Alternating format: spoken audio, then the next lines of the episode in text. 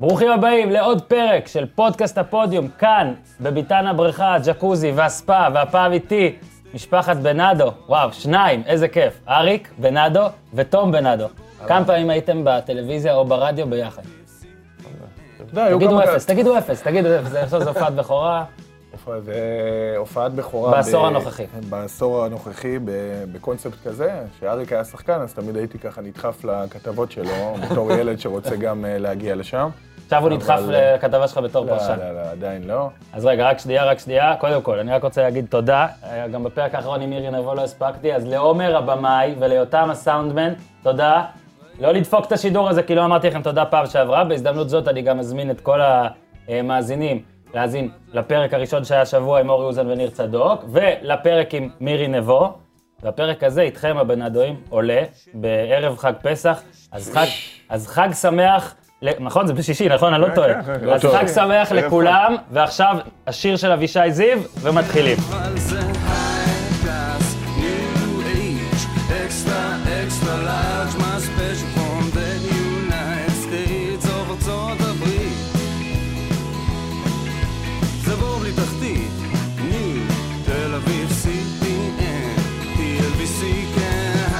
שוב ברוכים הבאים. כיף לי לארח. אני רוצה דווקא להתחיל מזה, לא מאקטואליה, מחיים שכאלה. שחקן אחד הבכירים אי פעם, אריק בנאדו. תום גם היה שחקן, אני זוכר את זה. דיברנו לפני השידור שאולי אנחנו כבר בגיל קצת יותר מבוגר שאני זוכר, אני לא יודע אם הדור הצעיר של המאזינים זוכר. בואו נדבר קצת על כדורגל ואת משפחת בנאדו, כי גם אבא שיחק. כן. אז יאללה, אריק, תפוס את המושכות, תתחיל לספר לנו על כדורגל בבית... כן, משפחה של כדורגל אנחנו, אבא, אבא היה בשנות ה-70 שחקן מכבי חיפה, בשנות שנת 70, אני חושב עד 75 פחות או יותר. שחקן די מוכשר, די, די, די טכני. מוסיף די לפני, אתה מבין? כן, כן. כן, הוא לא היה כוכב, אבל הוא היה שחקן, היה שחקן טוב, שמי שומע היום שחקני עבר שמדברים עליו, אתם אומרים, הטכני, הוא יודע לתת בין הרגליים, יודע- יודע לבשל גולים, פחות בסגנון שלי ושל תום. אולי תום היה דומה לו יותר בקטע הטכני, אבל אה, אחרי זה שיחק בתל חנן, אה, הפועל תל חנן שהייתה קבוצה בליגה, לפני שהיה נשר. ליגה שנייה. ליגה שנייה, ליגה ארצית של פעם. כן. ופרש בגיל, נראה לי, כאלה, סביבות ה-28-30, עשה קריירה נחמדה מאוד, נתן אה, גולים בדרבי בדקה 90, נתן גול בחצי גמר, היה, שחקן... אה, היה שחקן טוב, ונראה לי שלא מיצה את הפוטנציאל שלו, כי הוא היה יותר כזה בחור רגוע כזה, ולא... ולא. ודחף אתכם בגיל צעיר כאילו? או ש- האמת, לא כל כך. לא, בגיל צעיר לפחות לא. אני זוכר שהייתי הולך די בגיל 10, עוד 11-12, די לבד למשחקים, והייתי שואל את אמא שלי, למה אבא שלי לא מגיע? אז אבא שלי תמיד אמר שזה משעמם בגיל הזה. פעם לא היה, לא לא היה שמיניות ולא היה 5 כן. על 5, והם משחקים 11 על 11 וכולם היו על הכדור. אבא שלך. אדם מאוד אמיתי, להגיד, כן, אה, כן, כן, אני. חושב, זה באמת היה נראה ככה, אבל האמת, זה היה... אה, האמת שזה היופי גם, אני חושב, של אבא שלנו, תמיד שואלים, אתה יודע, אם הוא דחף או לא דחף. אני חושב שגם את אריק הוא לא דחף, וגם אותי, ועובדה שיש לנו אח אמצעי, שגם היה מוכשר בכדורגל, והוא לא, לא, לא הלך לשחק באופן מקצועני, בגלל שאבא לא דחף אותו. אני חושב שאולי ההורה אחר היה גם גורם לא לשחק, כי הוא ביני לבין אריק בתווך, אבל אה, כמו שאריק אמר, אבא שלנו זה לא אחד שהתלהב, בגילאים הצעירים לא, לא היה איתנו יותר מדי, ותמיד גם היה יודע להיות מאוד מאוד ביקורתי. זה בשביל להוציא, אתה יודע, אני, אני, אני שהתחלתי לשחק כדורגל אה, במכבי חיפה, לשמוע מילה טובה מאבא שלי, זה היה בשבילי המטרה. אני חושב שגם אריק, תמיד לשמוע את הדברים הלא טובים, אני חושב שלפחות בקריירה של אריק, שזה המון המון השפעה, כי אריק תמיד שיפר ותמיד שאף אה, ליותר, והוא עשה את זה, אני חושב, בצורה מופלאה כל הקריירה שלו. זה הרבה בגלל אבא שלי, אני חושב. כי אתה יודע, הרבה אבות היום, בעיקר האבות המודרניים, נקרא להם, של השנים האחרונות, כל הזמן רק מרימים לילדים שלהם ומחמאות, וזה היה אבא קשוח כביכול, שתמיד אחרי משחק שאתה נכנס אליו לרכב, שהוא אוסף אותך, אתה שומע ממנו את הדברים הלא טובים, ולקבל מילה טובה, זה היה בשבילנו, אתה יודע, ה- משהו נדיר. כמו השופטים הרעים בריאליטי, שתמיד אומרים שהכל לא טוב, ואז פתאום כשהם נותנים מחמאה זה הכי נחשב. בדיוק, נכון? ואני, ואני חייב להגיד שבקריירה של אריק, תמיד בתחילת הדרך שלו במחלקת הנוער, הוא, הוא היה פשוט נהדר בכל משחק, אבל תמיד היה לו את הפס הלא טוב. אוקיי. ואבא שלי היה משתגע מזה, ואני זוכר מצבים שאני בא לראות משחקים, ורק נכנס לאוטו, והוא אומר לו, די עם הפס הלא טוב, תפסיק איתו. ואני חושב שגם את זה אריק שיפר אה, במהלך הקריירה שלו, בסופו של דבר הוא הפך להיות יותר טכני. יש לו עוד זמן, אה. וכמעט כן, ולא לו. איבד כדורים, במחלקת הנוער הוא היה קצת אה, פחות טוב בכל הנושא של הייתי עושה פריצות, עם אבל הכדור. בנוער, הייתי נכון, פורץ. היה לו פריצות. איך הוא לא נעים לו לשמוע את זה למרות לפני 20 שנה. לא נעים. אבל זה, שלמה בנאדו, הוא באמת מבחינתנו אגדה. איש מבחינת התמיכה הוא. בא יותר כן, כזה כן. בגיל 13, אבל שזה התחיל להיות נבחרת כן. נערים, נבחרת צד, אז הוא כבר היה שם. הוא כבר כן, היה שם, כן. והוא תמך, והוא בא, וזה היה כבר משפחתי, ואתה יודע, אח שלי האמצעי גם, אז זה היה היה מאוד מעורבות כאילו ותמיכה, אבל בגיל הצעיר זה היה עכשיו, אה, השם של אה, משפחת ברקוביץ' עוד אולי יוזכר בהמשך, אבל אני הייתי בכיתה עם ניר, בבית ספר יסודי. אה, דעות עליו יימסרו לפי דרישה, כרגע אשמור אותן לעצמי. אבל כישרון על, גם, עזוב שאנחנו כילדים, זה היה נראה לנו לא אנושי, שאתה, אתה דיברת קודם, אריק, על הרבה ילדים על הרבה ילדים וכולם כן. ככה, אז הוא היה גם, זה היה נראה כאילו, כמו בסרט מצויר, כאילו היינו משחקים 20 על 20 על איזה מגרש אספלט, והוא היה פשוט עושה מה שהוא רוצה, שזה נראה יותר קשה מעל, מעל מגרש אמיתי וגדול ניר היה מוכשר והכל. מאוד, דרך אגב. ניר וזהו, אז מוכשר. באתי להגיד, לא רק ילדים התלהבו, כל, כל אנשי המקצוע התלהבו. וגם כשגדלנו יותר ויותר, וסתם הייתי מברר עליו, אפילו שכבר לא היינו בבית ספר, אז אה, כולם אמרו שהוא יהיה יותר מוכשר מאח שלו. ואח שלו, אפשר להגיד שהוא ב top, ב top שלושת השחקנים הכי מוכשרים שגדלו כאן, ואני נראה לי... בוא- נגיד, להיות יותר מוכשר מברקוביץ' זה קשה כן, מאוד. אז בדיוק. ו- ועדיין, ועדיין זה בסוף לא קרה. וזה לא קרה גם בגלל פציעות, וגם בגלל הסיבה המנטלית של אח של, כמו שלהיות בן של זה קשה. עכשיו, תום, איפה, איפה אני אצלך? כי אריק כבר כמה פעמים אמר לי שכישרון היה, אבל זה היה גם פציעות. השאלה היא, כמה אח של, העניין שהיית אח של, האם זה השפיע? אולי זה בכלל לא ברור, השפיע? ברור שזה השפיע. קודם כל, אה, לכל מגרש שהגעתי בתור ילד, אה, אתה יודע, מיד מקניטים אותך, והמילה פרוטקציה, אתה שומע אותה הרבה, זה משהו שאתה לומד אה, להתמודד איתו. כמובן שאתם באותו תפקיד, ומיד מגיעה השוואה, ואתה יודע, זה, זה לא כמו היום עידן שהכל חשוף, אתה מגיע, ואז אתה שומע את למגרשים בכל מיני חורים בארץ, במחלקות הנוער, ואז אתה שומע מיד את ההתלחשויות, ואתה יודע, ותמיד זה דברים אה, פחות שליליים, כי ככה זה בתרבות הישראלית, תמיד אוהבים לרדת אה, ולהקנית. אז זה משהו שאתה צריך להתמודד, ואם נגעת בניר, אני חושב שניר מבחינה מנטלית לא התמודד עם זה טוב. הוא היה, אני פשוט, הוא גדל, אה, אה, נראה לי שנתון או שני שנתונים מתחתיי. תמיד הוא היה מאוד מאוד עצבני, והיית רואה אותו באימונים יוצא בוכה, והרבה התמודדויות שאני חושב שאני ידעתי להתמודד עם זה בצורה יותר טובה, כי הכל אצלנו במשפחה היה יותר שפוי, כמו שנגעתי ב- בשלמה, הכל היה בלי לחץ, ואומנם כן אה, אבא מאוד ביקורתי שמבין בכדורגל, אבל אף אחד לא דחף אותנו בצורה קיצונית, כמו שאם אני משווה בין ל- לזאב ברקוביץ'. כן. שתמיד התערב והיה שם עם המאמנים וממש לא עזב את הבנים שלו. אז אה, אני באיזשהו מקום, אני חושב שהתמודדתי עם זה יותר טוב. השכלתי להבין בגיל מאוד מאוד צעיר שאני צריך לנטרל את, את ההשוואות האלה ולנסות להתרכז בלהיות כמה שיותר טוב. בסופו של דבר אני נפצעתי פציעה קשה בגב, אבל אה, זה לא פשוט. לשאלתך, זה לא פשוט להיות אח של או בן של, אנחנו רואים את זה ב... לא, רואים זה בכדורגל מאוד לא נדיר פשוט. שהאחים כן, של זה, הבנים זה שלו נדיר עוקפים מאוד, את ה... אה, וזה מאוד מאוד קשה, בעיקר פה, בתרבות הכדורגל הישראלית, שהיא, כמו שאמרתי מקודם, קודם כל אוהבים להוריד ולהקנית ולהיות שליליים, אבל צריך להתגבר על זה. אז רגע, מתי זה נגמר אצלך? היה לך... אני בגיל, אני בגיל 19 וחצי עברתי פריצת דיסק מאוד מאוד קשה בגב, זה בדיוק היה שהושלתי לראשון אה, לציון, יצא לי לשחק אה, עם גיור, אה, תחת שרביטו של גיורא, זו חוויה בפני עצמה, ושם נפצעתי, ו... קודם כל הוא היה מאוד מוכשר, הוא היה בנבחרת כן, הנוער, בנבחרת- הנערים. לא, אני. זוכר אותו, אבל יש אנשים שאולי לא. הוא עם המבנה גוף שלו, כן, הוא ועם. הטכניקה שלו, יכל נת- להגיע מאוד רחוק. נתאר גם יותר גבוה, אתה יותר גבוה כן, גם. אני מטר גבוה, 97, כן. שאתה יודע, אנחנו היינו משחקים בנבחרות הנערים והנוער, ותמיד אה, זאביק זלצר, שמבחינתי הוא הבן אדם שהכי השפיע בקריירה הקצרה שעשי, עליי, הכי השפיע בקריירה הקצרה שלי, והייתי, אתה יודע, מבחינת גובה ונתונים פיזיים מאוד אה, דומה לאירופאים, ומאוד מאוד... אפילו אה, יותר גבוה. כן, שנים- כן, כן. שנים, שנים אחרי שהוא פרש, שניים, שנתיים, שלוש אחרי שהוא פרש, הוא היה באיזה טיול בברזיל, הוא חזר כמו, כמו אריה עם זקן ושיער ארוך, הוא פוגש את זסטר בשדה תעופה באירופה, עם נבחרת הנערים הקודמת. זה היה מאוד, זה היה- מין איזה סגירת? מעגל. כן. לא, אני אומר, זה חשוב להגיד, ארי גבוה, כן? אני גם די גבוה. אבל אני לא מספיק, אם היה לי שלושה סנטימטר כנראה שלא הייתי משחק פה, אז זהו, אז זהו, במעלית, פעם ראשונה קלטתי כמה תום גבוה. גבוה. פתאום. אריק מסתכל עליך הוא- ככה, הוא כאילו. גובה, אני כל אותו, הוא היה 94 שלו לפני כמה שנים, כן, הוא גובה עדיין. 97, איך אתה הגעת בן- אתה בן ל-97? 36 ועדיין גובה, זה יפה מאוד. אני לא יודע איך יצאתי כזה גבוה, אבל אה, אין ספק שהייתי, זה היה קיצוני מאוד הגובה שלי בנוף של דרך אגב, בכל מקרה בגלל זה הוא נפצע, כי בוא נגיד, לא ידעו במחלקות נוער אז נכון. איך לעבוד על. על הקטע הפיזי. לחזק את הגב. לבחור- לא, לבחור שגובע בצורה כזאת מהירה, ואתה יודע, ופתאום יש לך נכון. עומס, ולחמואלים בגלל זה הוא היה נפצע הרבה, מפציעות קטנות של שרירים וזה, אחרי זה הוא נפצע אני פתאום חושב פציעה שזה היה. השוני הגדול ביני לבין אריק, גם אה, מבחינה פיזיולוגית. אריק היה כן. איש הברזל, אתה כן, יודע, שור. שחקן שכמעט לא עבר פציעות בקריירה מאוד מאוד עמוסה מגיל מאוד מאוד צעיר, ואני הייתי פציע. מעבר לפציעה בגב, הייתי נפצע הרבה. ואין ספק שזה בגלל הגובה, ובגלל אולי גם עבודה לא נכונה שעבדתי על הגוף שלי, כי כמו שאריק אמר, גבהתי דבר אתה, מהר. זה לא ידוע. ולא- אבל- כן, לא, אבל רואים כמה, אגב, כמה זה חשוב העניין של יש פשוט ספורטאים שהם לא פציעים. נכון. אגב, ברור שזה גם המון עבודה, ונגיד, אתה לוקח סתם דוגמא את לברון זה ג'יימס. גם גנטיקה. בדיוק, נכון, לברון נכון, ג'יימס, זה.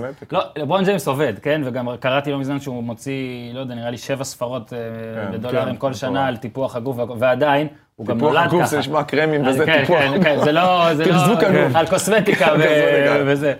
אה, כשעבדנו על ספר אה, 100 הגדולים, אריק, אז אה, הסיפור עליך, אה, ממש ממש הצחיק אותי איך שאתה העדפת, בוא נגיד ככה, להיכ- להיכנס לכלא כדי לא להפסיד אה, לא, לקחנו גביע, זה היה שווה את זה, היה שווה. את זה. היה שווה להיכנס לכלא. יש עוד סיפור על משפחת בנאדו אה, קאלט כזה? קודם כל תקראו את זה בספר. שנית, יש עוד סיפור שעכשיו אתם זוכרים, איזה משהו מהילדות או מגיל נוער, משהו מצחיק של אחד. מכם? אתה מנסה? ש- יש הרבה סיפורים. יש הרבה סיפורים. אין לך סיפור כאלה יש טוב? גם סיפורים מצחיקים וגם, אה, אתה יודע, בסופו של דבר, אני חושב שאתה יודע, בקריירה כזאת, שאנחנו, ככה- גם כל המשפחה באמת בסופו של דבר התכנסה אה, לקריירה של אריק, ושהוא הגיע לבוגרים, וגם אה, שהוא עבר לביתר, ליווינו אותו, עברנו המון המון חוויות אה, שקשורות בזה. אתה יודע, אני ובן, גם אה, האח השני שלנו לקחנו, היה תקופה שלקחנו את זה מאוד מאוד קשה.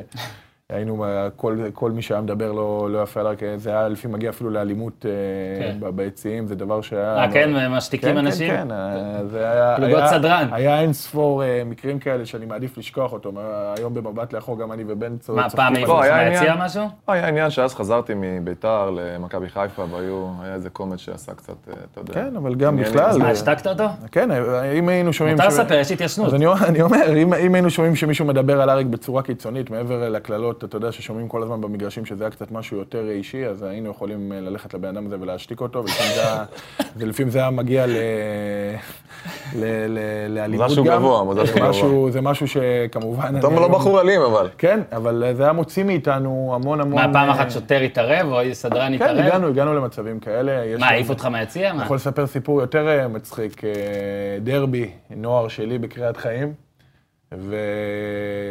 ו-2-2, דקה 90. אני נותן כדור על 40 מטר לשחקן אה, שנקרא נדיף סימנטוב, אח של שחר, לא יודע, שיחק אה, בליגה. לאומית, כן. ופוסלים לנו גול סתם, כאילו, לא היה, על נבדל שלא היה, ואחי בן, שתבין עוד פעם את האמוציות, נכנס למגרש, וכאילו הולך לכוון, כאילו, לא בקטע אלים, אבל בקטע של פשוט מתחרפן על יש המוח, לו הוא עשה דבר כזה. הוא חולה ספורט בכדורגל, כן, זה לא... אה, הלא שחקן. הוא היום כבר חזר בתשובה. ואז גם הדוד נכנס, אז אה, זה, זה בעצם רמת האמוציות שהיו אז במשפחה, היינו מאוד מאוד אה, מחוברים לזה, ויש, אה, אני יכול פה תוכנית שלמה לספר סיפורים מצחיקים על דברים כאלה. אבל אה, אחי בן אגב נרגע, כמו שאריק אמר, הוא חזר בתשובה, היום הוא כמובן מלווה את הקריירה של אריק בתור מאמן, וגם כשחקן, אבל הרבה יותר רגוע, הרבה יותר שלו. לא, הוא לא פספס משחק אולי, כן. כשהתחלתי לשחק בבוגרים, 10 שנים, 12 שנה, עד שהוא חזר בתשובה. עד שהוא חזר, כן. זה היה כ- גם בחוץ היה נוסע במשחקים. אין, הכל, משחק הכל. מגביע טוטו הוא לא פספס. גם בין לחו"ל. 10 ל-12, אין, לא פספס משחק. במשחק אולי 10 ד- שנים. דווקא זה שלא שיחק, הכי רצה, כן. הכי יקר. הוא היה אוהד, הוא היה אוהד שאם אתה רואה אותו לפעמים היה משחק, אנחנו דפקנו חרזי נתן גול דקה 90 בבלומפילד, ואני רואה פתאום, אומרים את הספורט שהיה לו זה, ואתה רואה אותו על הגדרות, כאילו ככה, בן אדם שבחיים לא מקלל.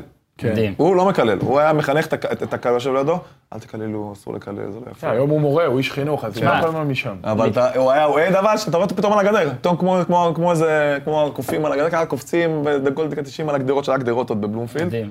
תשמע, אבל- גם כש- כשעבדנו על הספר הזה, אז החלטנו להוסיף לכל אחד את התארים למטה, זאת אומרת, כמה תארים הוא זכה כש- כשהגעתי אליך, אריק, וגם לאלון חרזי, אלה מספרים שאנשים נראה לי לא מבינים עד כמה הם נדירים. אז סליחה, אני מקווה שאני לא טועה, זה תשע אליפויות וארבעה גביעים. כן. אני חושב, נגיד היום, אתה רואה היום נגיד, אתה כאילו, זהבי נחשב למה שהוא נחשב, ארבע אליפויות, אתה יודע, ואפילו עכשיו רדי עומדים כאילו, שמע, זה יהיה מדהים, אליפות שישית רצופה אם כן, הוא ייקח, הוא זה, זה היסטוריה, הוא כן? שובר- שובר אותי זה ואת היס- זמברג. נכון, זה היסטוריה, ועדיין זה שש. שמע, תשע אליפויות, זה, זה נראה לי, נראה לי שאנשים לא קולטים עד כמה זה נדיר, כי לא, לא צריך להיות רק שחקן טוב, סבבה, אריק שחקן טוב. צריך גם לעשות בחירות נכונות ולהיות כן. בדור הנכון של מועדון נכון, נכון, נכון. ואתה אפילו את המעברים שעשית, במעברים כתבת, אז אני חושב שלא הפסדת כמעט, נכון? כמעט. לא, לא קרה שזה לא, מעבר בביתר מתכוון צבא הפסד, כביכול הפסדתי, אבל כן, כן, זה יצא... לא, הפסדת, אבל כאילו לא היו שנים שנגיד היית בביתר הרבה שנים, ומכבי חיפה כן, כל כן, השנים, כן, לא היה איזה... איפה שהיה בדרך כלל היה קבוצות תארים. מצליחות וקבוצות ש- כן. שלקחו תארים, ואני זכיתי בקטע הזה, באמת, וזה... היה, היה קטע שכאילו, סת... ברור שבכל אליפות שמחת, אבל כאילו זה כה... לאט לאט הרגש כהה, כאילו כ... לא, לא, אני חושב שכל... טוב, אליפות שביעית, סבבה, לא, אני הולך לכל לישון אליפות- לכל ב-11 אליפות יש את וחצי. הקסם שלה, היו אליפות... כן, אבל אתה מבין מה אני שואל. אני יכול להגיד שמבחינתי באמת, אה, אם אני עכשיו לוקח את זה בכזה, נכון שהאליפות הראשונה ב-94 הייתה מדהימה והייתי מאוד צעיר אז, אבל הייתה את האליפות הראשונה אחרי שבע שנים מאברהם גן שהייתה מאוד מאוד אמוציונלי. הביא אמוציונלית ושמחה, זה הרביעי להעיר את האליפות אחרי שבע שנים. זה כמו שעכשיו מכבי חיפה תיקח אליפות אחרי עכשיו. בדיוק. השנים העלות, היו שנים לא טובות, לא, לא, לא, לא. טובות ברמה שיש עכשיו, אבל שנים פחות טובות למכבי חיפה, מהאליפות של 94 עד, עד 2000, אני זוכר עם אברהם כן. גרנט, שלקחנו את האליפות, ואני זוכר שהייתה שמחה ברחובות שם העיר, בכרמל, והיה אוטובוס בא, והיה ממש, וגם הקהל היה מאוד מאוד, כבר, אתה יודע, פרה כזה. איזו שמחה יוצאת דופן. בוא דווקא תן הכי לא שם, זאת אומרת, הכי בנאלי, כאילו, לוקח אליפות והולך, והולך, לא יודע, בירה ולישון. לא, לא, לא היה, לא, לא, אין דבר כזה. לא, היה, היה אולי, זו האליפות שהיה אה, עם, אה, השנייה עם אברהם גרנט, שהיא לא הייתה בנאלית, היא הייתה קצת עצובה, כי היה את המקרה כן. שקרה שם עם ה... איך את שמו, נו. אמיר? אמירן. אמירן. עם אמירן, שזה אז, אז זה קצת הקעה את כל השמחה, וזה זה קצת הוריד באמת, כן. ו, ואז כאילו זה באמת... זו לא הייתה שמחה רגילה של אליפות, כי באמת מה שקרה שם באמת אה, עשה, עשה רע לכל, המו, לכל המועדון, לסביבה, הקהל לקח את זה מאוד קשה, וגם אנחנו בתוך השחקנים, זה באמת אה, הסיט את כל השמחה כן. למקרה הטרגי אה, שקרה עם, עם איראן והמשפחה שלו. היה את הדאבל בביתר שהוא היה מאוד מאוד ייחודי, ומבחינתי האליפות האחרונה של מכבי חיפה שהייתה מרגשת מבחינתי בצורה יוצאת לבוא דופן. ולסגור מעגל. כן. סגרתי איזה מעגל אחרי שחזרתי ולבית שלי, איפה שגדלתי ומאוד לא, רציתי את זה. שחזרת, חזרת גם איך כשחקן שחזרתי. ספסל. ש- לא ש- כזה ש- שחקן, אבל זה- התחלתי בספסל. שבהתחלה היית בספסל, אחרי כמה לא? שנים. קראו לך יניב. כן, אה, ואז היה ניר. דוידוביץ' התראיין כן. במעריב ליוני הללי, נכון, נכון. הרג את כן. יאליב קאטה, זה. אבל- אריק לא היה- מהצד כזה, הוא היה... אבל אתה יודע, דיברת על הכמות הערים שאריק לקח. אני באמת חושב שזה הרבה מעבר ליכולת המקצועית. אריק, כל הקריירה שלו היה ווינר בצורה בלתי רגילה. וזה גם לעשות את האנשים שלידך הווינרים. וזה, אני חושב, משהו שמאוד מאוד חסר פה בכדורגל הישראלי. אני יצא לי להתאמן קצת עם אריק אה, בבוגרים, בעונה של אלי כהן, הוא העלה אותי לקבוצה הבוגרת, ואני ראיתי את ההשפעה שיש לו על השחקנים הצעירים. כמה הוא מדביק אותם ביכולות המופלאות המנטליות שיש לו, בכל הדבר הזה של אה, כל הזמן להשתפר ולרצות לנצח, משהו שהיום כל כך חסר למכבי חיפה ב-DNA שלהם. עכשיו, אני באמת חושב שמבחינה גם היום שאריק מאמן, היכולת הזאת להעביר את זה לקבוצות שהוא נמצא, זה, זה, זה אומנם שונה, אתה יודע, כ- כשחקן אתה נמצא עם השחקנים בחדר הלבשה. אני חושב שאריק בתהליך שלו כמאמן, למרות שהוא התחיל בטופ הכי גבוה של להיות מאמן מכבי חיפה ועשה שם גם שינוי מטורף ממקום לפני האחרון למקום שני, הרבה אנשים שוכחים את זה, ברגע שהוא יצליח לה, להגיע לשחקנים, כמו באותה צורה שהוא היה קפטן ושחקן מוביל, אני חושב שהוא אחד המ- המאמנים הטובים בארץ, ויגיע לצמרת, וכי הוא מסוג השחקנים וה, ו- והאנשים בכלל בכדורגל שחסרים אה, בכדורגל הישראלי, שחייבים להיות שם. אגב, זה, אבל אני, סליחה שאני קוטע אותך, זה באמת נושא מעניין מה שאמרת, על עד כמה יותר קשה כמאמן לבוא ולהשפיע על שחקנים שכאילו לא לא מכירים אותך, כולם מכירים אותך, אבל כשאתה כדורגלן, אז אתה יכול להסביר דרך דוגמה, אתה יכול לתת דוגמה דרך פשוט פיזיות להראות, כן. הנה ככה עושים. עד כמה אתה שם לב לפעמים שאתה באספה כזה, מנסה להעביר, וזה הרבה יותר קשה. לא, כי אתה לא בא ומדגים. לא, כי הם לא רואים אותך באמת עושה את זה במשחק אחרי זה, נכון, שאתה... נכון, אבל יש לך את היכולת באמת להבחין ולתת להם דוגמאות ממה שאתה חווית, ולהמחיש להם באמת מה, מה אולי צריך לעשות, איך אולי צריך להתנהל ולהתנהג, ואני חושב שיש לי את היכולת הזאת לגעת בשחקנים ולהגיע אליהם, בכל מקום שעבדתי היה לי קשר טוב עם השחקנים. השחקנים, גם אחרי שהלכתי, אם זה היה בסוף הדרך או אפילו באמצע הדרך, תמיד באמת אה, העריכו את אה, מה שנתתי להם ואת אה, ההשקעה ואת, ה, ואת הידע, הידע שהעברתי להם. אבל בגדול זה שונה, כשאתה שחקן אתה במגרש ואתה אתה חש יותר את השחקנים, ואם יש לך יכולת מנהיגות ויכולת השפעה, זה... אני, כמו שתום הזכיר, היה לי מאוד, היה לי, הייתי מאוד נגיש לשחקנים שתמיד עלו לבוגרים של מכבי חיפה, ולתת להם באמת את האפשרות, ואז היה קשה לעלות לבוגרים של מכבי חיפה. זה לא כמו היום. זה לא כמו היום, שאתה יכול באמת... אני יכול להעיד את זה על בשרי, אתה יודע כן, שהיינו קבוצת נוער פנטסטית, ורק. להגיע למכבי חיפה, לסגל זה היה. הישג אני אדיר. זוכר את, את, את תקופה של ערן לוי, בן בסט ורפאל יושב. שחקנים גדולים. שחקנים באמת מוכשרים בצורה... הצליחו יוצאת דופן. להיכנס לסגל. היה להם קשה, ורפאל לבוא אומר אני לא משחק, אמרתי לו, שב, שב, שב בשקט, תירגע, תמשיך להתאמן.